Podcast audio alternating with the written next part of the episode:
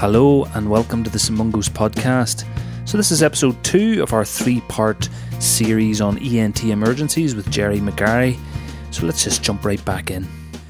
Okay, so um, next patient that comes up is someone who was dining out and quickly developed a, a, sensation of something in the back of their throat. So we're querying a, a, food bolus obstruction. I was wondering what your general first steps to this kind of case would be.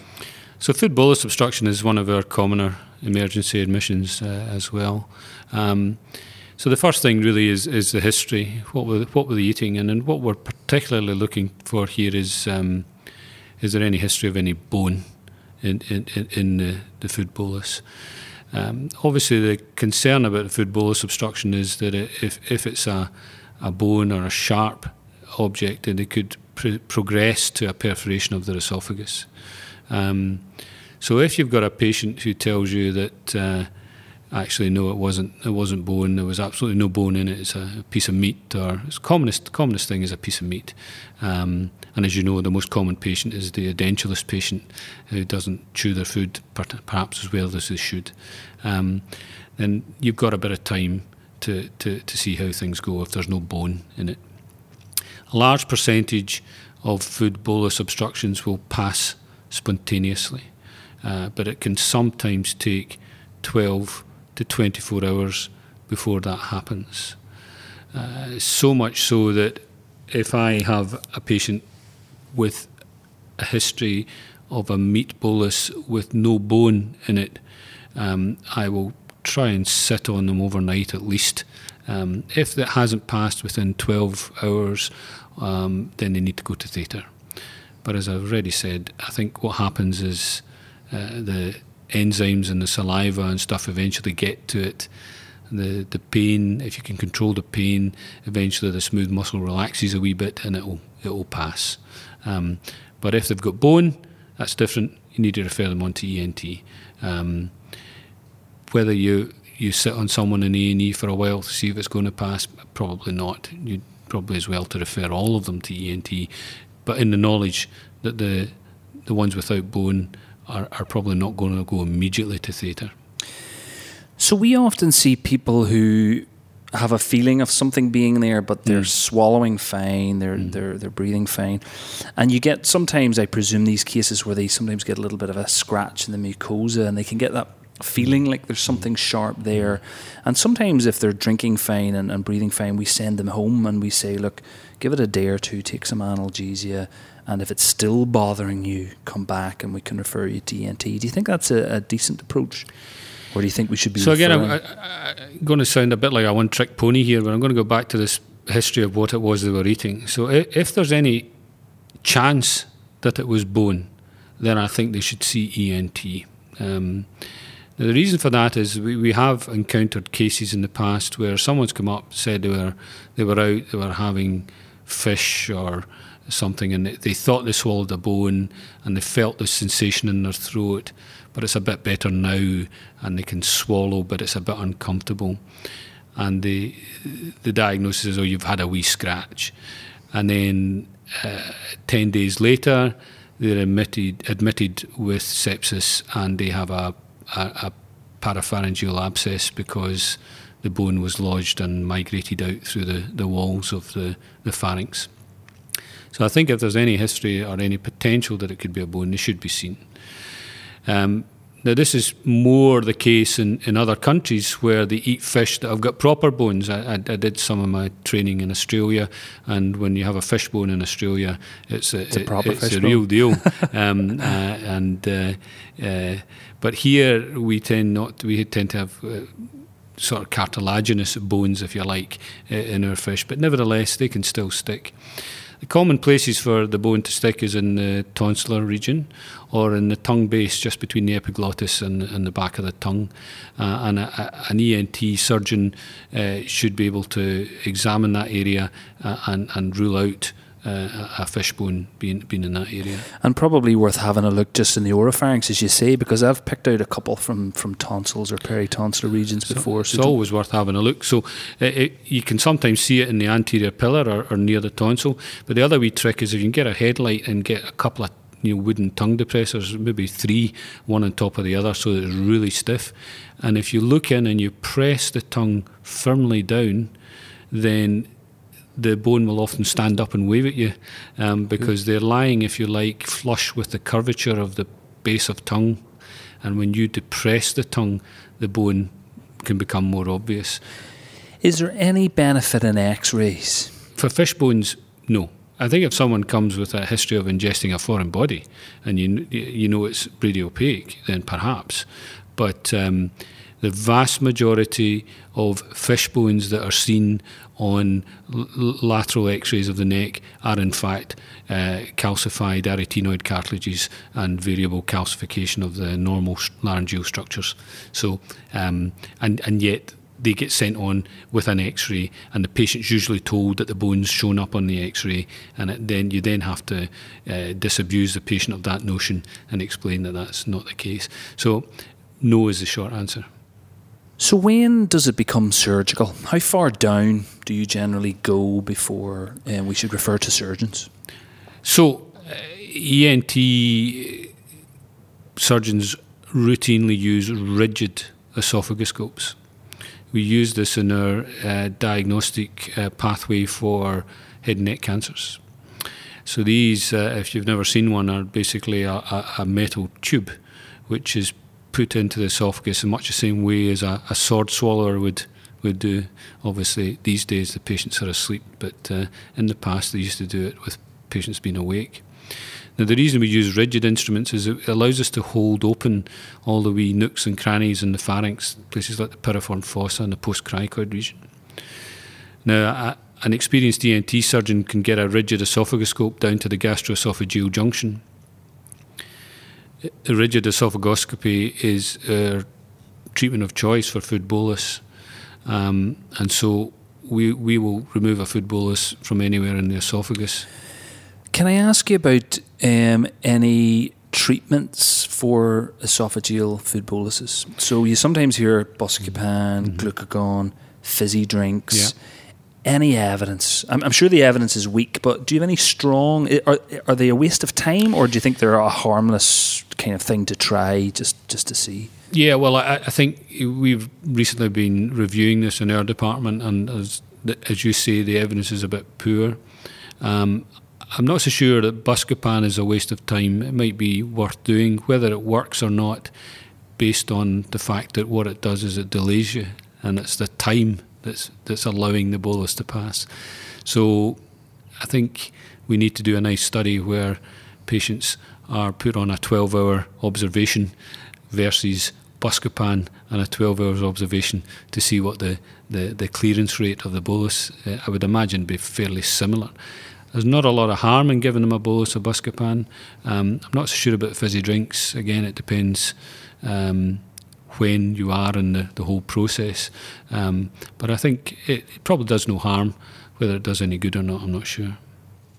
Are patients good at knowing where it is? Because I once read, I can't remember where, that, that patients can identify quite well along the esophagus. They'll often point to their chest and, and say it feels there, and that's usually quite in a good approximation. Is that true? No, it's there's a very poor correlation between where the patient says the bolus is and, and where it turns out to be. The exception to that is if it's above the level of the hyoid bone. The, sens- the, sensasi- the sensory apparatus in the mouth and tongue is obviously uh, very uh, well developed, and therefore, if they think it's on the left side of the back of their mouth, it will be there. Um, but once the bolus has passed the level of the hyoid bone, localization is very poor. So someone might point to the suprasternal notch and say it feels like it's there, but when we take them to theatre, it's impacted at the gastroesophageal junction, um, and vice versa. So, so south of the hyoid bone, you, you, don't know where it is until you look. Okay, so we've packaged that patient up and referred them on. Um, so our next patient is a vertiginous patient, vertigo. Mm-hmm. Um, so, have you any thoughts on differentiating between peripheral and central? What what what what do you think when you approach a patient with vertigo? Yeah, so I mean, I, I think the first thing is to try and differentiate between the dizzy patient and the dizzy patient. Now, what I mean by that stupid statement is there are patients who are holding on to the trolley so they don't fall off and vomiting, uh, uh, these people are properly dizzy. And then there's the patient who comes up with a history of I get a bit dizzy sometimes, um, and that really should be a, a, primary care phenomenon rather than an accident emergency. But I'm sure you encounter them. Oh, lots yeah. of times, yeah. So, which of which of the patients have we got here? Have we got someone who's vomiting and well, let's say, yeah, you're pretty dizzy. You know, yeah. room spinning. They don't look yeah. comfortable. They're kind of holding on to the side of the bed. It, it, looks like a proper attack of vertigo. So, uh, obviously, there's a lot of different theories about what can cause this, but you have to make sure your patient's not having a stroke or an intracerebral bleed. So, you're going to do your neurological examination, um, but you want to look for nystagmus. Um, and if you've never seen good going nystagmus before, you'll recognize it when you see it. One of the commonest causes of dizziness, which I'm sure will turn up in, in, in A&E from time to time, is benign positional uh, vertigo, benign paroxysmal positional vertigo. And the paroxysmal bit's the important bit because it comes and goes. You can diagnose that without being too clever, usually from the history. These patients present with quite disabling dizziness, but it usually is brought on by a change in posture and head movement. So they reach up to get something down from a shelf above their head, or they turn over in bed, and before you know it, they've got the rotatory uh, vertigo that's characteristic of it.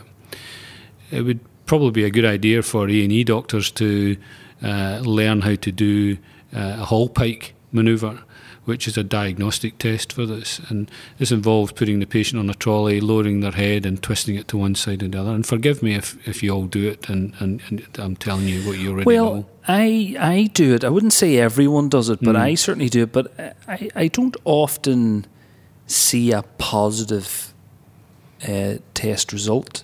So I, I, often wonder to myself, am I doing it right? I, have well, learned it from textbooks, yeah. not from anyone specifically trained in it. So I don't know if there's any little tips or or suggestions about how to do it correctly, just in case I'm not. So here's my, my top tip for this. Um, I don't have the actual link with me, but I used to mention this to the GP uh, audience when I was teaching. Um, go onto YouTube and type in uh, Vertigo, Hallpike. There's a wee plasticine man called Morph that used to be uh, on the TV, um, and they've got him uh, being put in the correct position, and it's, it's quite entertaining to watch, and it's quite unambiguous about what you should be doing. And it also allows you to do a thing called a, an Epley maneuver, which is a therapeutic version of that diagnostic test.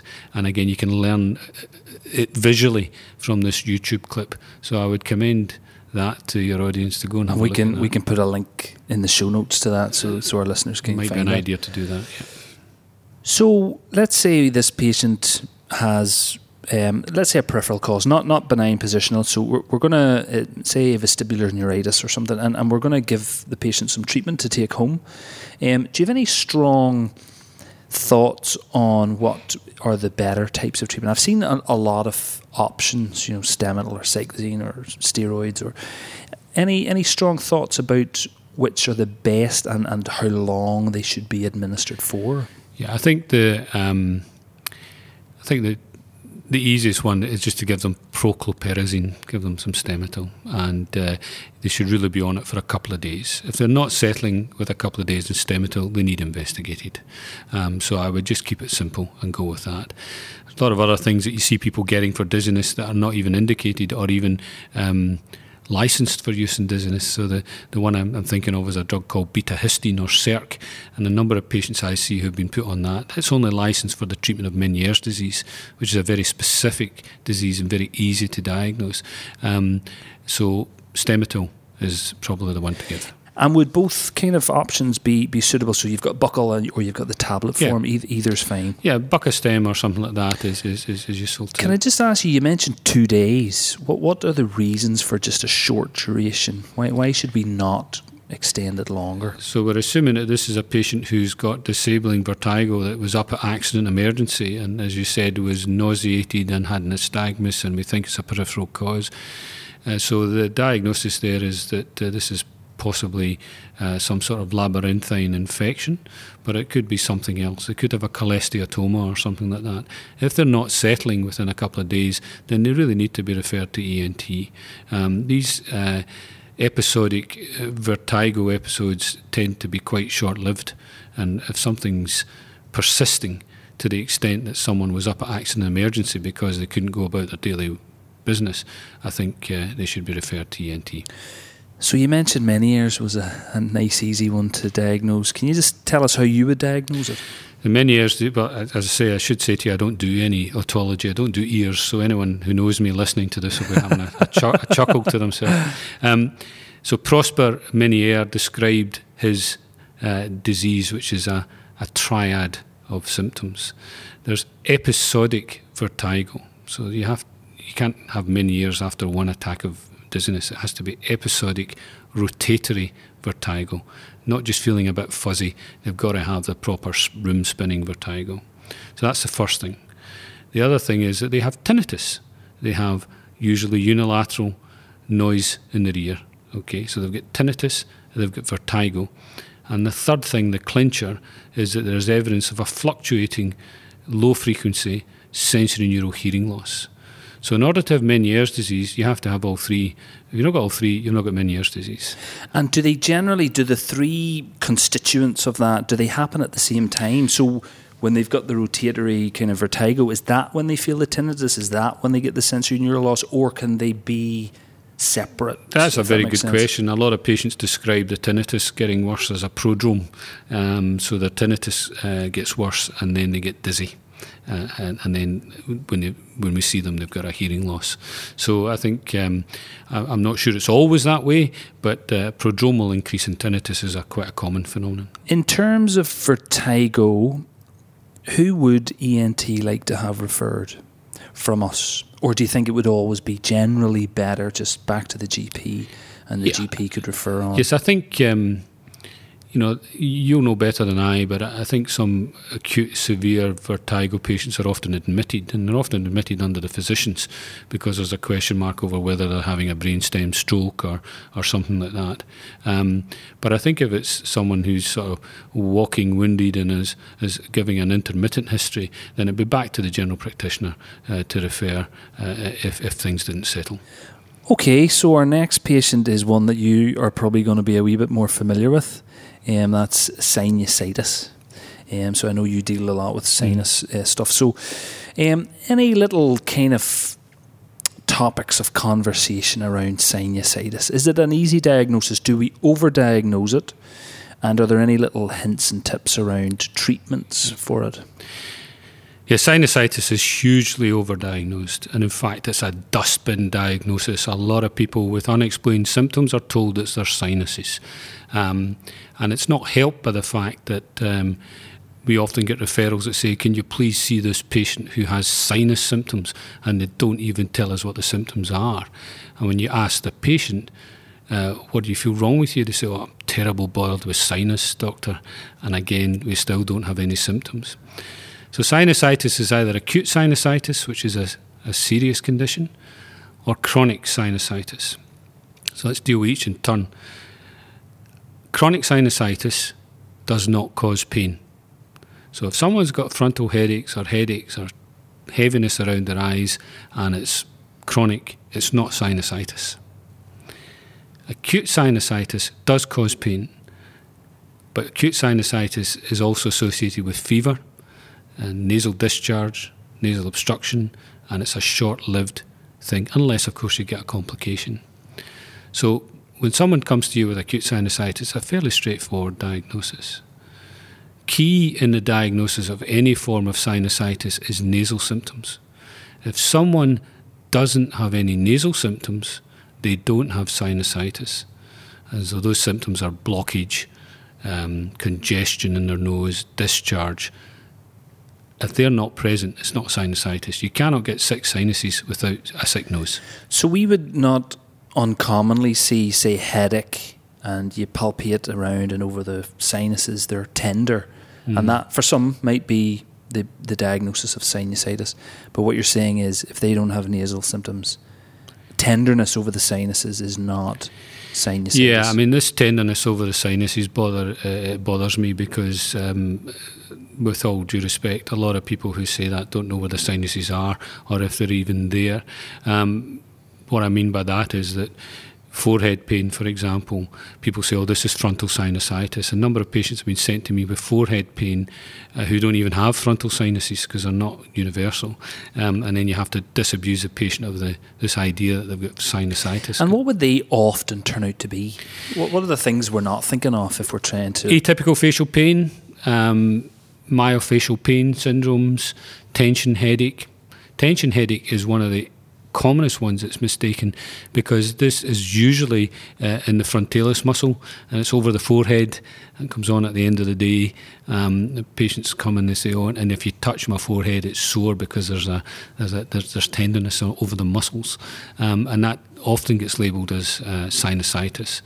Um, so that sort of phenomenon, uh, atypical migraine can often present.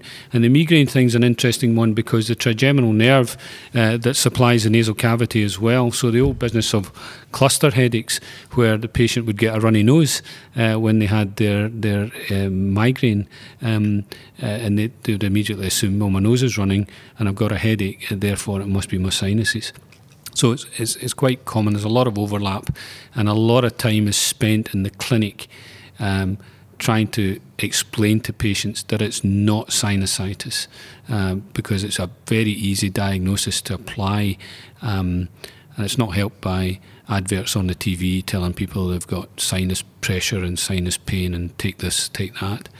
Um, so I would be very circumspect about diagnosing uh, sinusitis on the basis of headaches or facial pain. Without, and particularly without nasal symptoms? especially without nasal symptoms. Now, who would you give antibiotics to with sinusitis? Antibiotics are only indicated for acute sinusitis, which is not settling. Okay, and again, so these are patients who are fevered, and uh, they will have a purulent nasal discharge, and it may come on after the on the back of a, a, a simple cold, an upper respiratory tract infection that hasn't settled. So the, the story is that they've had a cold for a couple of weeks, and now they've developed unilateral f- headache, periorbital pain, can't breathe through their nose, maybe have a bad smell in their nose because of the, the, the, pus. These are people who need antibiotics. Is it generally unilateral? Acute sinusitis will often start off as a viral, generalized thing with a cold, but by the time it becomes bacterial, it usually locates in, in one of the major sinuses. Any other little treatments, kind of um, steam baths or decongestants? anything particularly helpful, or is it just try and see? I, I think um, if it's acute sinusitis we're talking about, yeah. um, then antibiotics and decongestants. So tend to use topical decongestants, uh, oxymetazoline, Otrivin, ephedrine, that sort of thing, um, to, and it will usually settle. Um, I don't like or prescribe uh, systemic things, uh, these are not really very good. So we've we've discharged that last patient. We get a crash call to to resus. We've got a stridulous patient has just come in. Um, don't have any pre-existing reason or explanation for that. So it's just a new onset stridor. Any particular kind of thoughts on how you approach these patients? Yeah, well, again, it's, it's ABC again, and, and uh, action emergency uh, staff are, are, are, super good at that uh, triage. But if you've got someone who's really struggling and breathing their last, then you're you're limited in your options, and you probably should intubate them sooner rather than later. I think sometimes we're we're um, a wee bit reluctant to to go to intubation, whereas the tube can always come back out again. Um, you don't want to uh, lose a patient. So we used to have a, a, an old adage was that um, when is the time to do a tracheostomy? Uh, and the answer was when you've thought about it is the time to do a tracheostomy. I think that I would change that now. And when's the time to do a tracheostomy is when you've intubated the patient and you've controlled the situation, and then you see whether or not they need it. Okay. Um, so if you've got another type of patient who's mildly stridulous, is not too tachypneic, saturations are fine, they're not exhausted, then you've got some time on your hands, uh, and that allows you to get an ENT assessment. An ENT surgeon will, will look with a fibre optic nasendoscope and assess the airway, work out what's causing it. Is there a cord palsy? Is there a tumour in the larynx? Is there an infection? Um, and then do something appropriate. Um, so, early ENT involvement, I think, is important. Um, but having said that, don't wait for ENT if the patient really is uh, struggling.